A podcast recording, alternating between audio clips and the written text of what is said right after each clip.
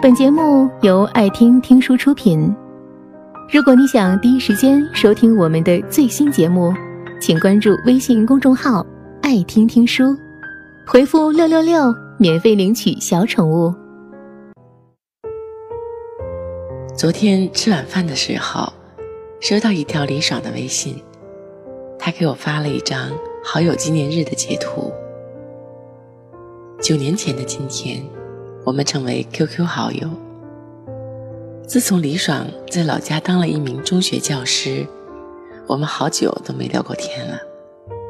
我问他过得如何，他说上班也闲，下班也闲，整个人就像一条咸鱼。以前的李爽人如其名，性格直爽，雷厉风行，喜欢尝试新鲜事物，十足的元气少女。可是现在据她形容，不仅看不到一点希望，未来也可能会无休止地消沉下去。在我工作那一年，她一个人去深圳闯荡，像是带着千军万马去战斗，遇山开路，遇水搭桥。可是生活不到半年，却因为物价高，房租贵，生活成本负担不起，便义无反顾地踏上了回乡的旅程。1线城市容不下肉身，3、4线城市容不下灵魂，这句话用在他身上很贴切。如今因为工资低，没什么积蓄，他开始怀疑自己当初的选择。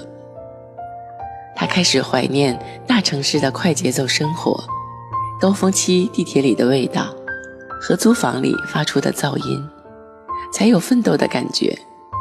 光是想想清晨的朝气，奔跑的速度和熊熊燃烧的欲望，就觉得十分美好。和李爽一样，在小城市里容得下肉身但找不到灵魂的人还有谢志。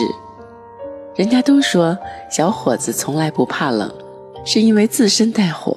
年轻有为的谢志，名字里还多带了一个火。他喜欢大城市的公共意识和契约精神，喜欢做事之前明码标价和坦诚相待，这让他在大城市里生活得更加自在。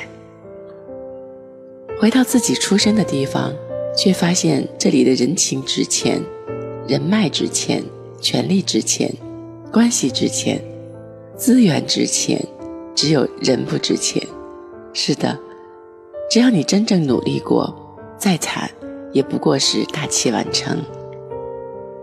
从象牙塔里出来2、3年，说没有中年危机那是假的。那种不知道自己能不能养得起一个家，会不会被社会所淘汰的不安全感，总会在你奔三发福的路上展现得淋漓尽致。不在大城市体验一番，你不会知道人可以为了生存修炼成什么模样。也正是因为留在北京，谢志这种技术型人才才会有用武之地。那些害怕去大城市闯荡而留在家乡小城的昔日同学，有关系的某个一官半职，小富即安，没有背景的还在销售行业摸爬滚打。相同的是，大家都会变成中年男人，然后切身体会张爱玲说的那种孤独。一睁开眼睛，周围都是要依靠他的人，却没有他可以依靠的人。我有一个今年即将毕业的粉丝，已经跑到北京找虐了，光租房就是他在学校1个月的生活费，和房东磨破了嘴皮才得到押1付1的优惠。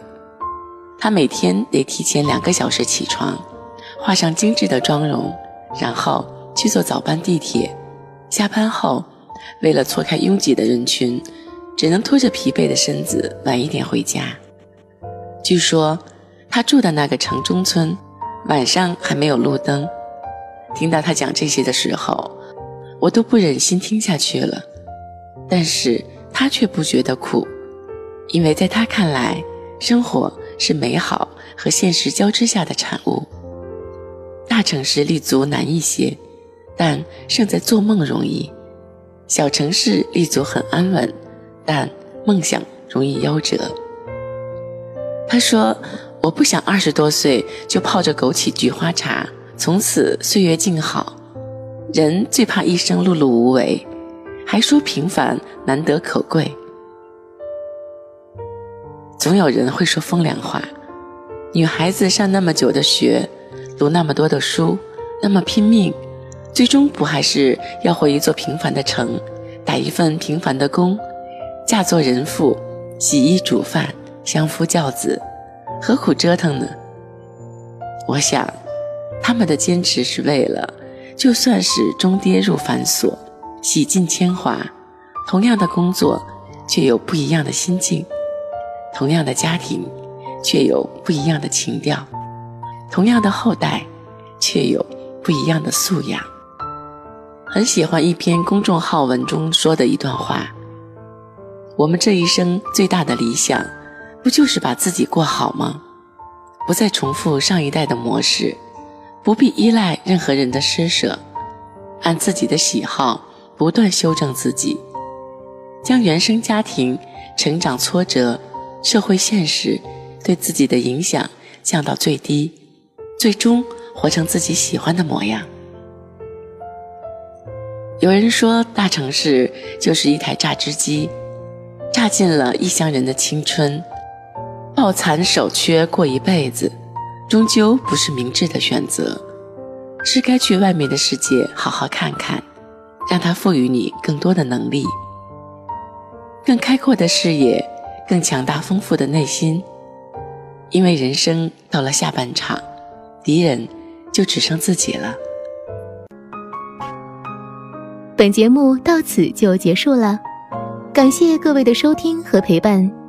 更多精彩内容，请关注微信公众号爱听听书，回复666免费领取小宠物。也欢迎你收听今晚的其他栏目，我们明晚见，晚安。